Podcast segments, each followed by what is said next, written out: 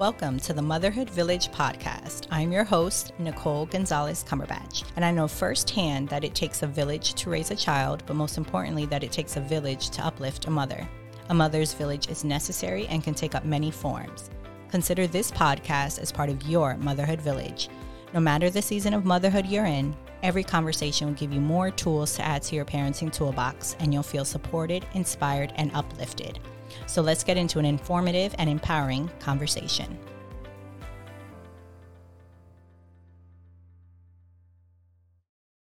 Hello and welcome to the Motherhood Village podcast. I have Erika Wasserman, who is your financial therapist, and she combines her knowledge of finance from her studies at the University of Florida with her passion for helping others to create a place where it is safe to talk about the natural link between emotions and money.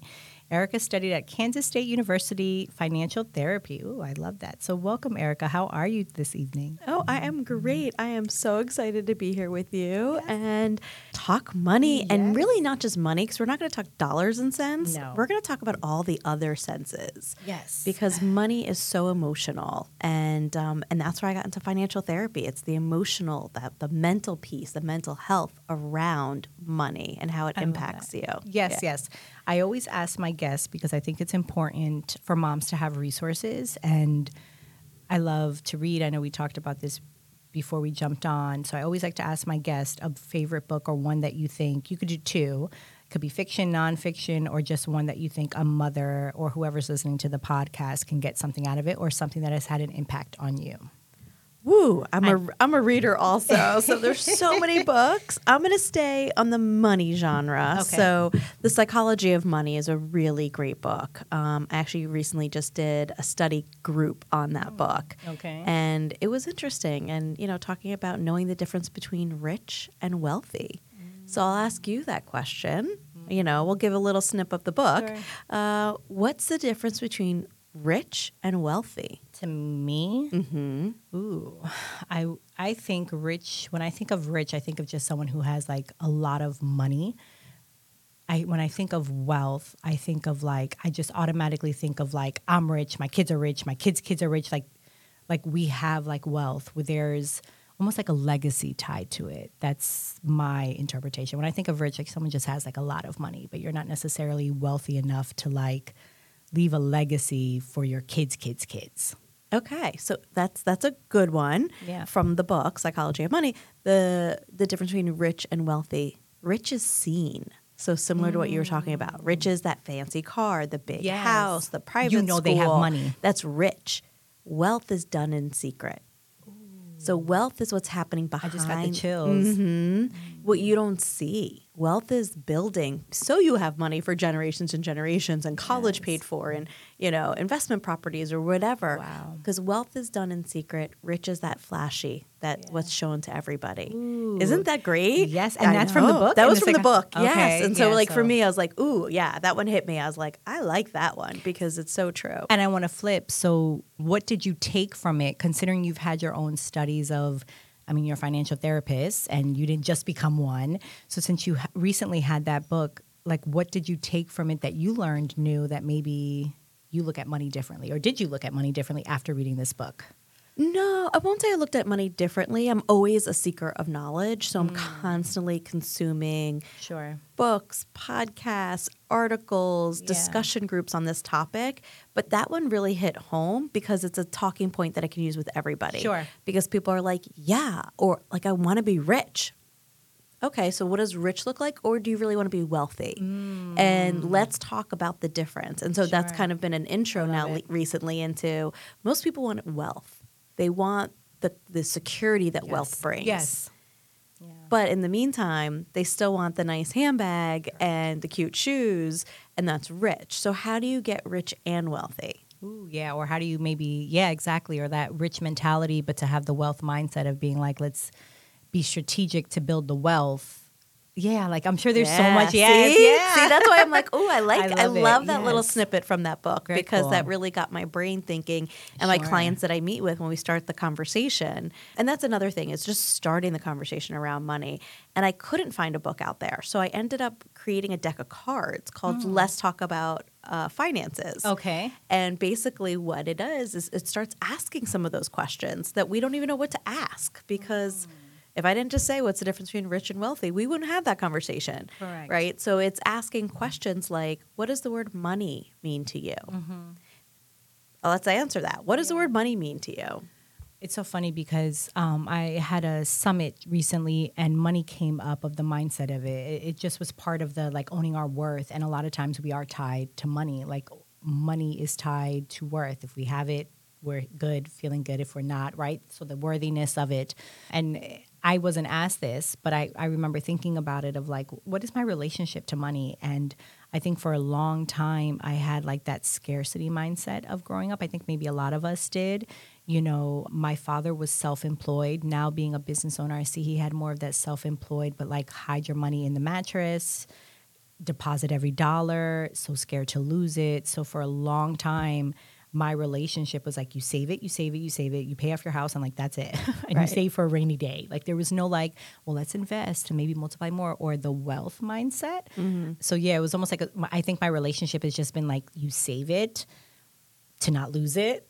Okay, but let's back up. When I said the definition, what's Oh. your which of money? What, Okay. What, what does the word money mean to you? And don't overthink it. Sure, And, sure. and to your listeners, ask yourself that question. I'm asking you. What what does the word money mean to you? I don't know. It's just something to have to spend to get the Ah. things that I want. Okay. Yeah. It's a tool to get what you want. Correct. Okay. Yeah. So for everybody has a different word. Yeah. For some people it's freedom, it's choices. For Mm. other people it's a scorecard. That was one of the most honest answers I got, right? Yeah. And that was from an investment In a scorecard of like meaning like how they rate. how they measure up Oh, against wow. their friends because he was a trader, right? And so for him, it was like, how am I doing? How are you doing? Like you said, you came from a scarcity mindset. Yeah. So as and we're talking motherhood village, so we're in a community here. Sure. You got either a romantic partner, a co-parent, Mm-hmm. your parents involved.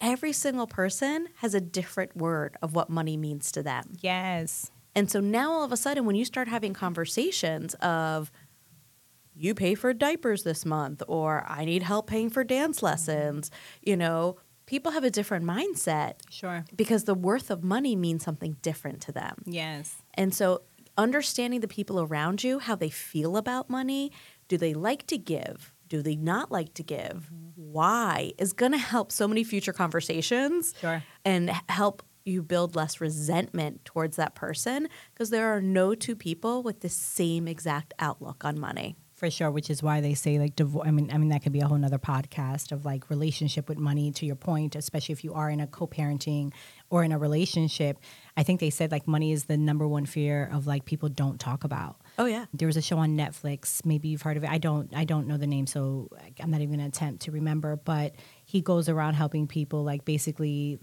have a better relationship with money. And this one guy, like his partner, didn't even know. Like he was in so much debt, didn't even know how much money. And they were getting married, and they had been together for like years. And his biggest fear was that his partner was gonna find out what he's really worth. This Yes. like all like all Yes. this stuff. And I was like, oh, this is deep. Like Oh, this is big. I was just watching um, Love is Blind. Yes, yes. Give me a good reality TV show. And there was a couple on there that broke up before the getting married because she found out about his credit card, his credit score. And so oh God, what was the credit score? Like how bad was? they didn't disclose that, but like literally, she was like, "Why did you wait the whole month mm-hmm. or whatever it was to tell me?" So let's play a little trivia. I love questions, by the way. Okay.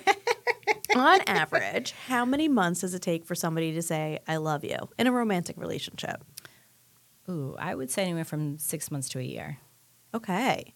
Okay, back to your listeners. How many how many months did it take you? right. Let's put put a note in there. On average, it's five months. Okay, close. Okay. Six months, Yeah. six- On average, how long does it take to disclose your salary, your debt, your credit score with your person who you say you love after five months?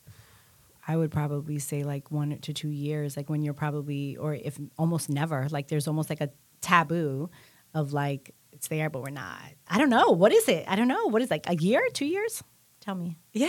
Right? No, it's not. It's actually Oh. nine months. Okay. But when I ask this question, it goes to never. Yeah. I'll never, and these are from married people, right? Sure. Never. We keep our finances separate to mm-hmm. the first week because, uh, you know, it was a remarriage and it was so important to me. But on average, it's nine months.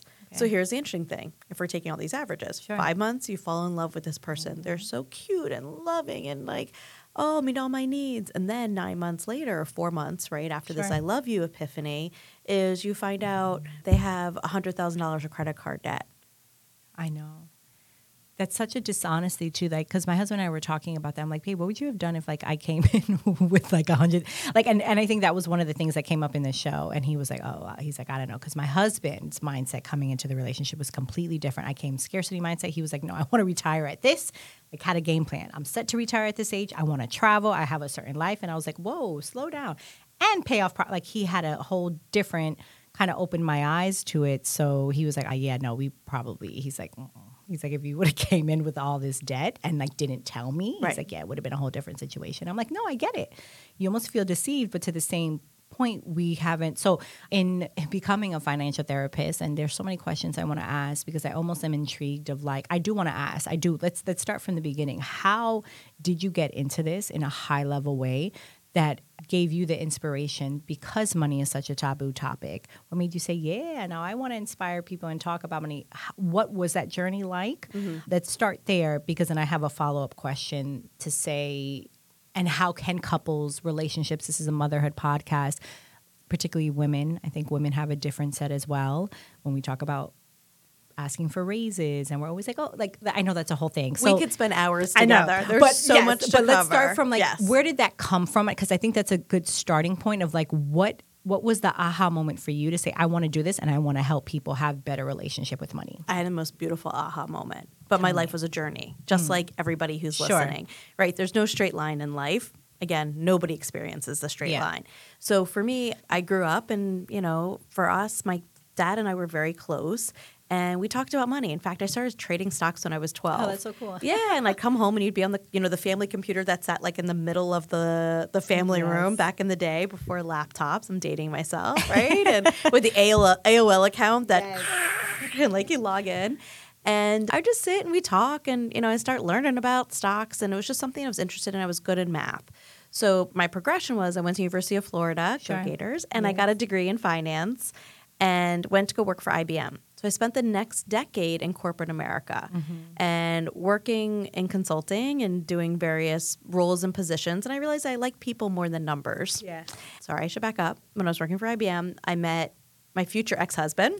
So I, I, I got married. Actually, again, I have to back up. Here we go. So after it was a very busy time when I started working Yes, in, for. IBM, and then we moved to. I met, uh, like I said, my Sure. future ex. We moved to North Carolina. Then we moved to New York City. Okay. and we rented an apartment we just couldn't afford, Mm-hmm. but we wanted. So we lived in 600 square feet in New York City in our 20s, young and dumb, Yeah. and got Paying at the wazoo paying and- at the wazoo, you know. But it was what you needed to do at that Yeah. time. We thought we were rich, right? And I use air mm-hmm. quotes. Oh, I love it. rich. Yes, we weren't yes. wealthy. We were rich. We were like, Yeah. ooh, I think we are both making like fifty thousand at the Oh, time. yeah, but- right. But like for a young couple, hundred thousand No dollars and no kids in New York City, yes. like we thought we had it. And then we got married and moved out to the suburbs, and IBM transferred us overseas. Okay. So I lived two years in Japan and had my first daughter in Tokyo. Oh, so cool. It was an amazing experience. Another topic for motherhood, Yes, right? Being in a foreign country and delivering a no baby. village. How or what was your village? But yes, go. Yes, I- exactly. yes, uh, Oh, and then I moved to China. So I ha- so by the time I was my daughter was a year old, she had been to like six countries. We traveled a ton, and moved back to the states, pregnant with the second. So I popped out three kids in four years. I left IBM and my marriage, and so at that point was major life crisis. Yeah. and I turned to meditation. Okay. Oh, God, that saved me in that time period. Yeah. Got to remember, I'm like 35, three kids under four. My marriage just ended after a decade. My career, you know, I was working for entrepreneurs at that point because I needed a balance working and, and raising a family. And in meditation, the practice that I had was three questions Who are you? What do you want? And what's your purpose? And your dharma. And you know, and everybody who I worked with and talked to said it takes a little while to find out your purpose, and just give it time, and it will come to fruition. So my purpose was helping people take the higher road mm-hmm. in life challenges. And because of all those things I just navigated through, I generally took the higher road in those and came out better off in all of those situations. Sure. And fast forward another decade, and I was out with some friends, and somebody said financial therapy. My head turned. The light bulb went off. Like the mm-hmm. aha yeah. of like, what do you mean financial therapy? And Kansas State has a graduate program that wow. combines mental health and financial health together. So that was it. I knew right that moment that that was my wow. dharma. That was my purpose in life was to help people have those uncomfortable conversations, to go through those life transitions in a positive way because I was so comfortable talking about money. Yeah. Like I said I've been having those conversations since I was 12. And so I went and got the graduate certificate from Kansas State. Then I went and got certified through the Financial Therapy Association. Wow. I was one of the first 15 in the country to get certified and now there's over 70 of us and I just wow. I'm a passionate expert in this area. And I know we're going to talk about tips, budget tips, and all the things, but I want to have one more follow up question of your journey.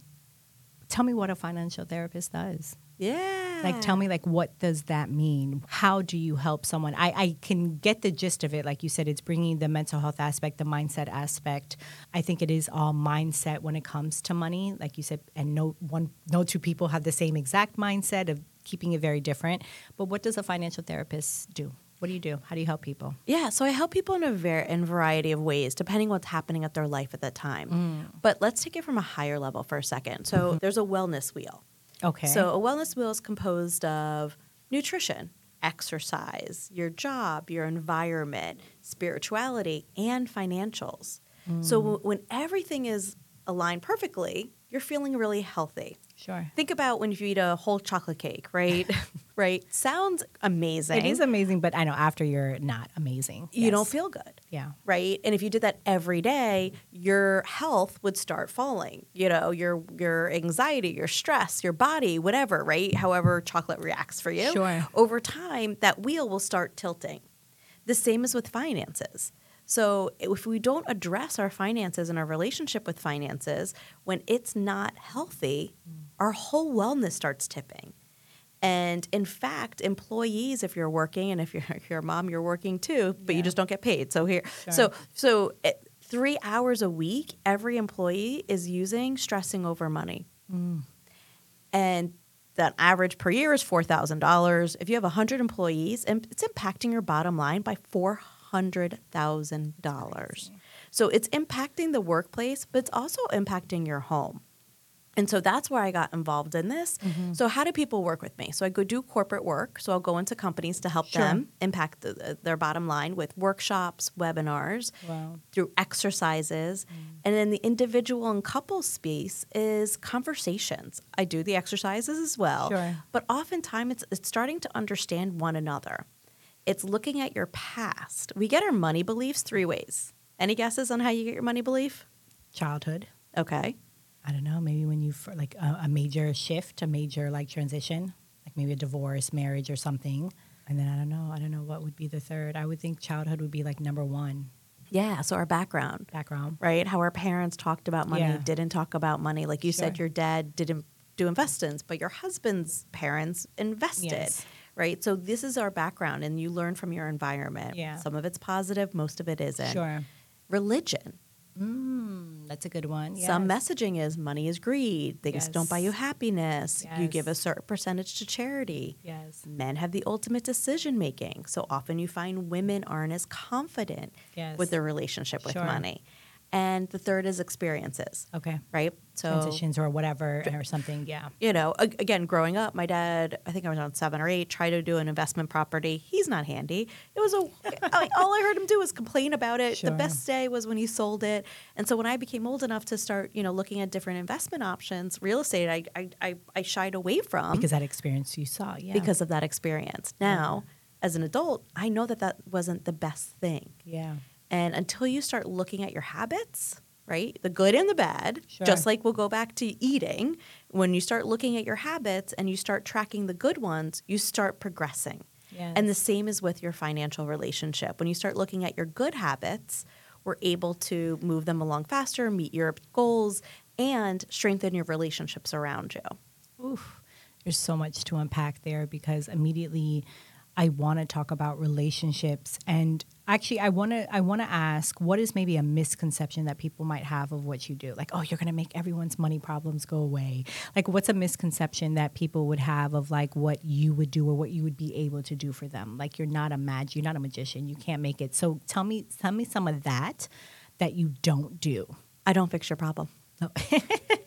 only you can yeah. Right. So the misconception, like anything, is I only take motivated clients. Mm. So if you're not ready to do the work, yeah. I might not be, I'm not might, I'm not the right person for you. Yeah.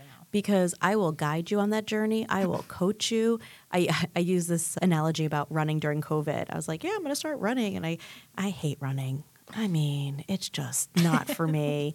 And, you know, I go out my block and my head's down and, you know, it's hard. It's yes. hot out. It's just, and I see this gazelle just breeze by in her Lululemon with the visor and the music. And I mean, she just yes. looked like out of a magazine. And I have this aha moment. I'm like, ah, this is what people think about yes. about finances. Yes. Right? The work's hard but it gets easier. And at some point, I could be a gazelle. But you know what I realized? I wasn't good at running. Sure. So I switched it. I changed my goal. I did a 60 mile walk for breast cancer over three days instead. Yeah. I can walk 60 miles. For sure. Right? And then I did a 5K. You know, this is years later. I ended up doing a 5K. Not the fastest, but I was able to sure. run it the entire time. So I'm not going to be a gazelle yet. Mm-hmm. I had to set obtainable goals to get sure. there. And so that's what I mean by working with motivated people. You don't have to be ready to run the marathon yeah. to tr- to transfer your life, but you have to be able to make obtainable shifts in your life sure. to see the progress. And to make the take the first step, I think a lot of times it's unfortunate, but I would imagine people come to you like when they're almost at rock bottom because that's what happens in life. Like even with my health, like this year I, I had gotten sick so many times and I finally looked and I was like, all right, I got to do what I have to do. And my husband's like, but I've been telling you. And my husband eats so healthy. And I'm like, yeah, but I wasn't ready for it. Yeah. Like, I knew I had to be ready for it because I know all the things. Right. But I'm just not there yet. Now I am because, and I reached out to a functional medicine doctor and she told me, she's like, do you have a support system? Are you ready to do the work? Because if you're not, like it's not going to work. And I don't want to waste your money. I don't want to waste your time. I don't want you to waste mine. And I said, I am. I was like, I think I've kind of hit the rock bottom of like, I need to do something. So it makes me think of that. And I, I, I would imagine with health and money, like those are the two things. It's almost like when you're like kind of there you're like all right now help me. Let's jump into that of like some tips that parents can have or is it really just modeling the behavior? But what does that behavior even look like? Is it shifting a conversation? Is it not saying money doesn't grow on trees? Like kind of like talk to me about for the moms listening how they can have or show or model to have more healthier relationships so our little ones can grow up with healthier mindsets in relation to money? Yeah, so that's such a great question. And it goes back to background, mm. right? So you your parents did what they knew. Yes. They weren't taught at school. They probably weren't reading a ton of books on this. They just did what they knew. You're doing the same thing generally. Sure. And what habits do you want to pass down and which do you don't want to pass down? So I would actually focus on the ones you don't want to pass mm. down first. You know, I don't want to pass down being in credit card debt. Mm. Okay, cool. That's something we can work on as a family. So, how do you work on as that as a family? And it depends on the age of the kids. And I'll give you a great example for some of the younger children. Mm-hmm. Is you know at school the thermometers they have for like yes. charity and things like that. Yes. Okay, cool. So you could do it a couple different ways. You could do it one for spending. Mm-hmm hey kids, we have you know a hundred dollars to spend to eat out this month, and that could be at ooh, I love that. Uh, you know, Chipotle. My kids are obsessed with Chipotle, right? Chipotle or out for ice cream or whatever. And every time we spend money, somebody grabs a crayon and we color it in. And when the hundred dollars up is up, right? So now they have a visual and they're participating in it. You can also do it as a saving mechanism. So now you're teaching your kids to save. Sure. So we go to Target, we put that toy back. Okay, we saved the $5. That $5 put the auto transfer in while you're standing there in line at the checkout, mm-hmm. move that $5 over into the Visit Grandma Fund. Mm-hmm. And so now all of a sudden, and then when the kid gets home, you can color that in. Sure. So now, or it's a house, you know, whatever it is that you're saving for, a vacation, an experience, whatever that looks like. Exactly. So when the kids are younger, that's a way of visually seeing and connecting to what they're buying has a value and a purpose. Sure. As the kids get older, I remember going to the grocery store and like, my little one, I have three now teenage girls. That's another financial conversation. Oh, and Oh, yes. and she Sephora. was she was younger. Oh, she was younger, and she looks at my credit card. She's like, "How much you got on that thing?" Like she just thought everything was free because kids just see us tapping nowadays. I know. And Or again, just order off of Amazon. It's a, it's a different. Oh God, I'm sure we could have a whole thing of like the different shifts of generation because now things are in a more on demand and oh my God, that's probably a whole nother. Oh God, yeah. The, the kids were like, "Well, just order Starbucks online and like it delivers." And I'm like, "I'm not paying the extra ten dollars." I, had my daughter actually buy wings one night. I'm like, "I'm not buying wings. We don't eat out during the week." And she's like, "Well, I'll pay for it." Well, okay, go get your money. And so she brought it over, and she didn't like the dinner. And she's like, "Can I get my money back?" And I And- said, "No, No. No." And these are the lessons that you Sure. teach kids along the way. I'm like, "Why don't we wait for Monday wing night when they're 25 cents, or you know, like we'll go for a special occasion after you get an A on the test, because you- right?" and I, I'm sure this is the mindset mindset shift of just because you can doesn't mean you should. Just because the convenience is there, what does it really look like? Like, yeah, if we're starving and like tonight, the producer here, you know, of like, look, we got to do a run, so we have to go out and order. Okay, fine. Right. But not just because you can order it, should you? But go back because you were going to say having teenage daughters and as they get older, ways that you can shift the mindset for them. Right. And so I was saying the credit card, right? The Yes. tap of the credit card is so hard because you don't know what, how much is on there. You know, back to my dad growing up, he would take we'd go to the grocery store, he'd take the cash out. We would touch the cash. He would tell me, you know, count how many quarters are here. Yeah. Who has change anymore? I Right? I feel bad because I'm like, my kids don't have piggy banks. There's no quarters, you know? So as the kids get older, it's having those conversations. Sure. And one might be, it was funny, my daughter, who's a sophomore, was having a conversation at lunch with her friends about what like an APR is. You know, oh. like yes. you know, e- start educating them on, on just because you have a credit card doesn't mean you have to use it. Do you think also what what is your thought process in the same mindset of talking to our children? I hear some parents like they bring their ch- children in, and not, of course, to say like we're in debt or to have them stress about money. Maybe not that aspect of it. But when is it safe to bring them in to say, hey, listen, you know, this is what we're doing. Let's have a meeting for a budget meeting or something like that to really have. Or if there is a difficulty of money, maybe what is a way to say we can't afford that? Because sometimes I even catch myself, and I know better. I've talked to I've talked to quite a few number of people, so different aspects, and we've talked different mindset shifts that have come up with money, but no one in, in your field or expertise. But I do know better of how like words matter, and I'll catch myself saying like, um, "Well, we can't afford that or this," and I'm like, "Oh, but is that really the right way to say it? Because technically we can." So like in a minute, I'm like having like all these thoughts. So my next question to you is for those that have some of the little ones, and of course, as it gets older, it's easier to explain.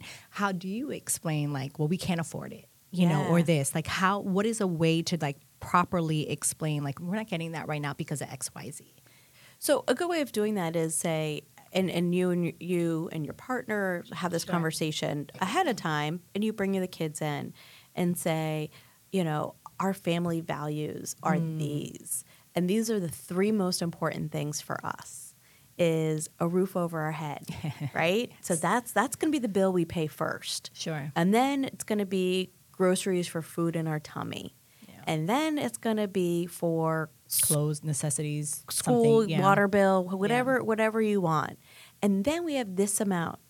And you could give them a number and again, you know, transparency depending on the age is, is important. Sometimes Sure. kids don't understand what 99 cents is or or $999. Correct. Yeah, yeah, yeah. So understand your age. But when you prioritize it, be like, should we buy this at Target or should we put it towards, you know, a roof over our head? You know, and all of a sudden our value is this versus that. Love it. So you're focusing on the positive of what it's contributing to. Is there such thing as having a poor mentality? Absolutely. Can you talk a little bit about that? I there are some single moms in my groups. Yes. Hello, You single single mom. moms? Uh-huh. So for those single moms out there, and I always say I bow down to single moms. So Girl, you are you are in you It are in you're my top three that I bow down to. It's single moms, moms of multiples, and moms with like older kids. Because I just have the one. I'm married, and I'm like, what the right? And I just have the one, and he's 5 and I'm Uh-huh. like, hold on, what? Yes. So bow down. But for the single moms listening or the families struggling, like if you're in it, how do we maybe release some of that poor mentality? And I'm sure we can get technical of like saving and creating a budget and certain things, but talk to talk to the single moms maybe of like some of that and switching some of that mentality to really help that even if you are in a season of Yeah. struggle to kind of get out of that if you understand what i'm trying to, to say. Yeah. I'm going to give you three tips on that. Okay. Okay. The first one is get an accountability partner. Mm, so it. just like you go a workout buddy just like you have somebody who keeps you accountable calls you on your bs because Yeah. we're good at doing that um, get somebody that's going to be like hey I'm, I'm saving for this or you know i'm working myself out of debt. I, I need you to keep me accountable. Let them know how sure put it on your calendar. As busy moms, like I mm-hmm. schedule once a month for 30 minutes on my calendar on a Friday from 9 to 9:30 to check in on my finances. Mm. And it's on my calendar. The time is blocked. I also know that my accountability partner is also blocked at that time. Mm-hmm. So after we do our tasks, we talk to each other and we check in. So there's probably somebody else in your village right now Sure. that can look for an accountability Absolutely. partner. Yes. So and if it's not the right person the first time, look for somebody else. And I had a client who kept going to her brother in law who was an investment trader, but he never made time for her. He Yeah. wasn't the right person. She Sure. thought he was knowledgeable on it, but you need somebody who's going to make the time for you. So get an accountability partner because you don't do it alone. You don't do any of the other aspects alone. You don't do your relationship alone. You call your best friend. You don't do, you know, eating alone. You sit and but eat again but with we don't somebody. talk about money Yes. yes So get that accountability partner. That's number one, especially when you're doing it alone. It's really hard. Like, do I take the vacation? What hotel do we stay Yeah. at? How much money do we spend? Grab that person and be like, hey, brainstorm with me because that's Yeah. important. That's number one. The second is the mindset is I can't do this. Mm-hmm. Oof. I'm never going to get out of debt. Yes, and that's the poor mentality aspect. I'm sure, right? That we, if we're in it, that it's it's like almost not tangible to get out of. Like we so it's a fixed mindset Yeah. so you need to change that to a growth mindset is instead of i can't do this is i'm overwhelmed right now but i'm going to do xyz mm. right? Also like i'll always be in credit card debt. A growth mindset i have $15000 of credit card debt that i'm actively working to pay Sure. off.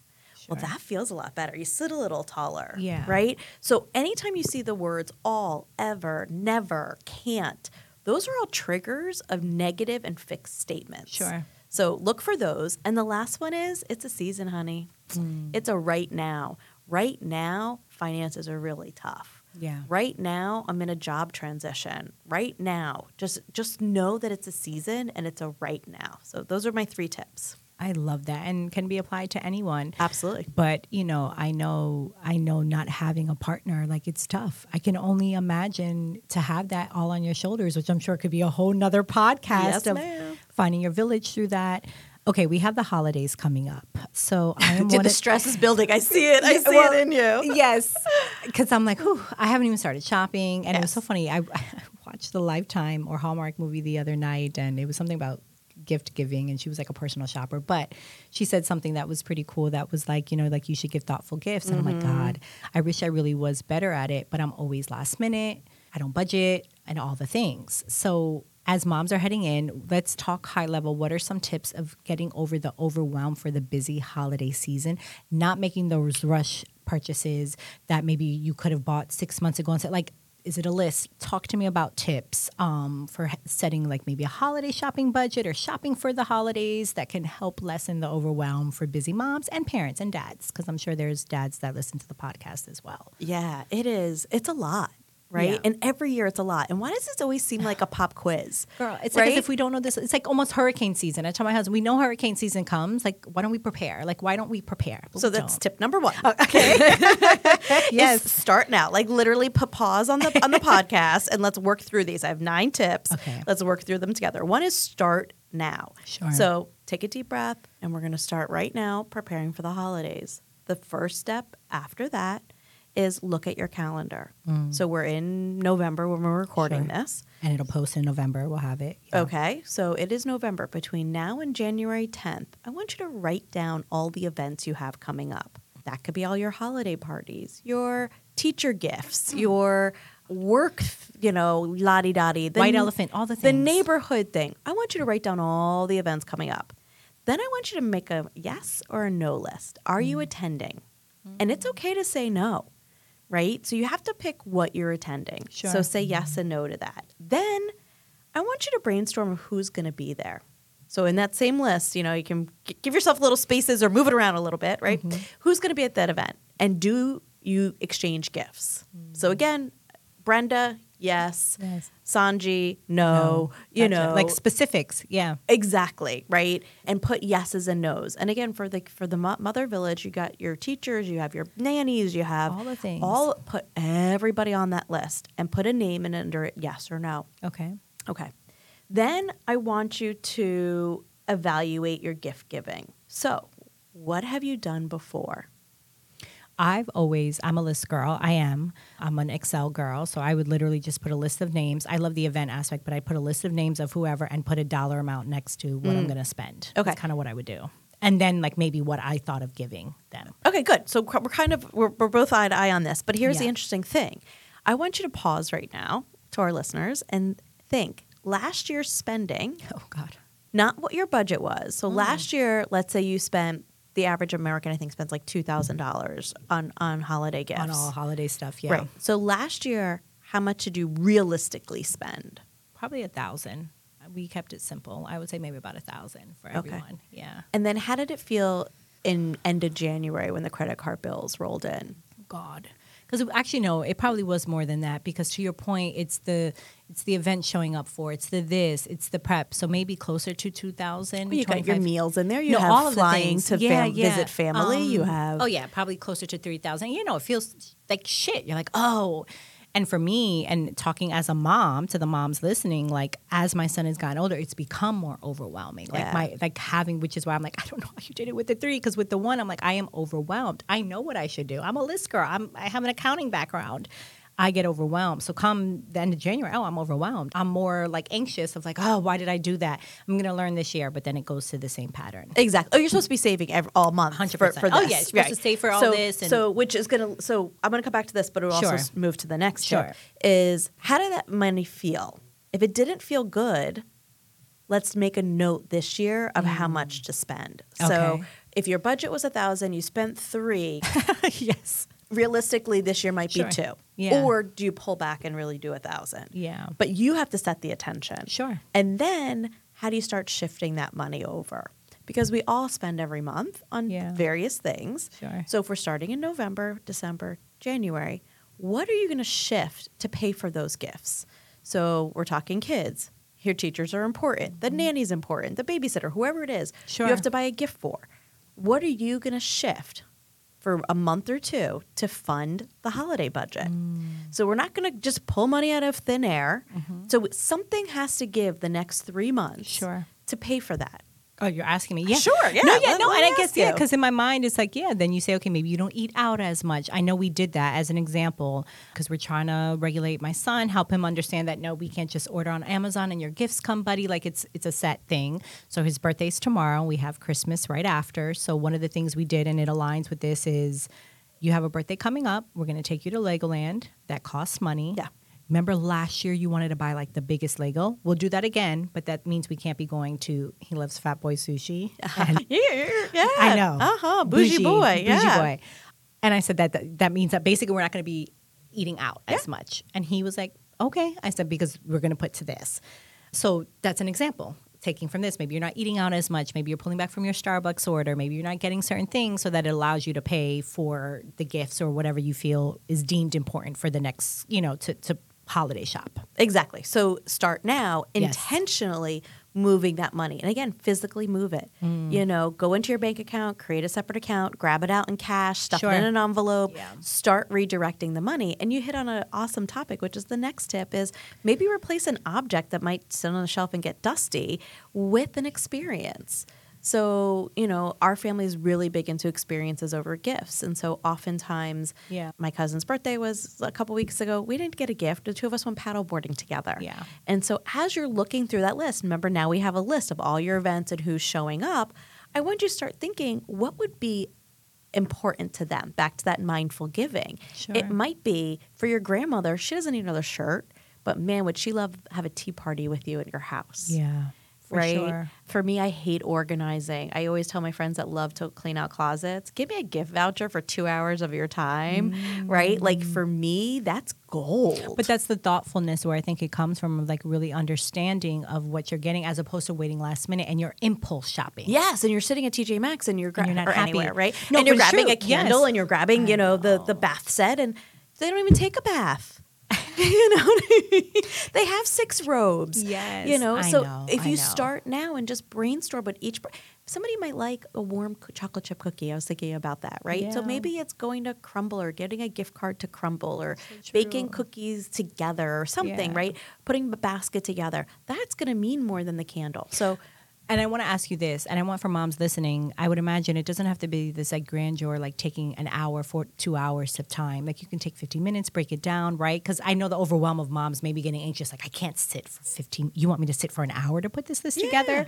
Like they could write it down, like really. While, like, you- while you're sitting watching gymnastics, get you out go. your phone, make Yes. a little notes that, that does a tab Yes, in notes, yes. and just start brainstorming. And that's really what this is: is like a brainstorm. Yeah. And one of the other, and the next tip is to maybe rethink gifts. Mm. So you know, you uh, let's say our families are cousins and we Sure. exchange gifts. I don't need another book or sweater from you, but you know what? Hey, how about we all go bowling one night? I love it. And that's our gift. Now start with like traditions that's not your grandmother's favorite, you know, Easter dinner. Yes. But you could start shifting some of the holiday gifts into bigger gifts that have more Yeah. meaning. Maybe it's a bunch of board games for the family or Yeah. going I'll go to the movies or something like that instead of it. each person getting a $20 gift card to Starbucks. I know. I love it. And that comes with the last one is re-examine some traditions where maybe a brunch costs a lot of money right now. Yeah. You know, and getting your kids a cute outfit and sitting, having them sit for that long and now you're embarrassed and you're stressed and you're fighting on the Yes. carway there and like, oh, and you come home and you're like, that was a disaster and we just spent $300 and Yes. hey guys, you know what? Our kids are really young right now. How about we all go to the park and get some donuts and bagels? Yeah. right? So just rethinking some things. One, it's less expensive. Two, it fits in better. We could Sure. still do cute pictures and maybe you hire a photographer as a group Yes. gift to everybody and you make it fun. And most importantly, to our moms out there, is gift yourself because you're out shopping and you're seeing Treat yourself, Things. You're seeing things that you like and that you want. So go ahead, leave a budget for yourself because It's going to happen.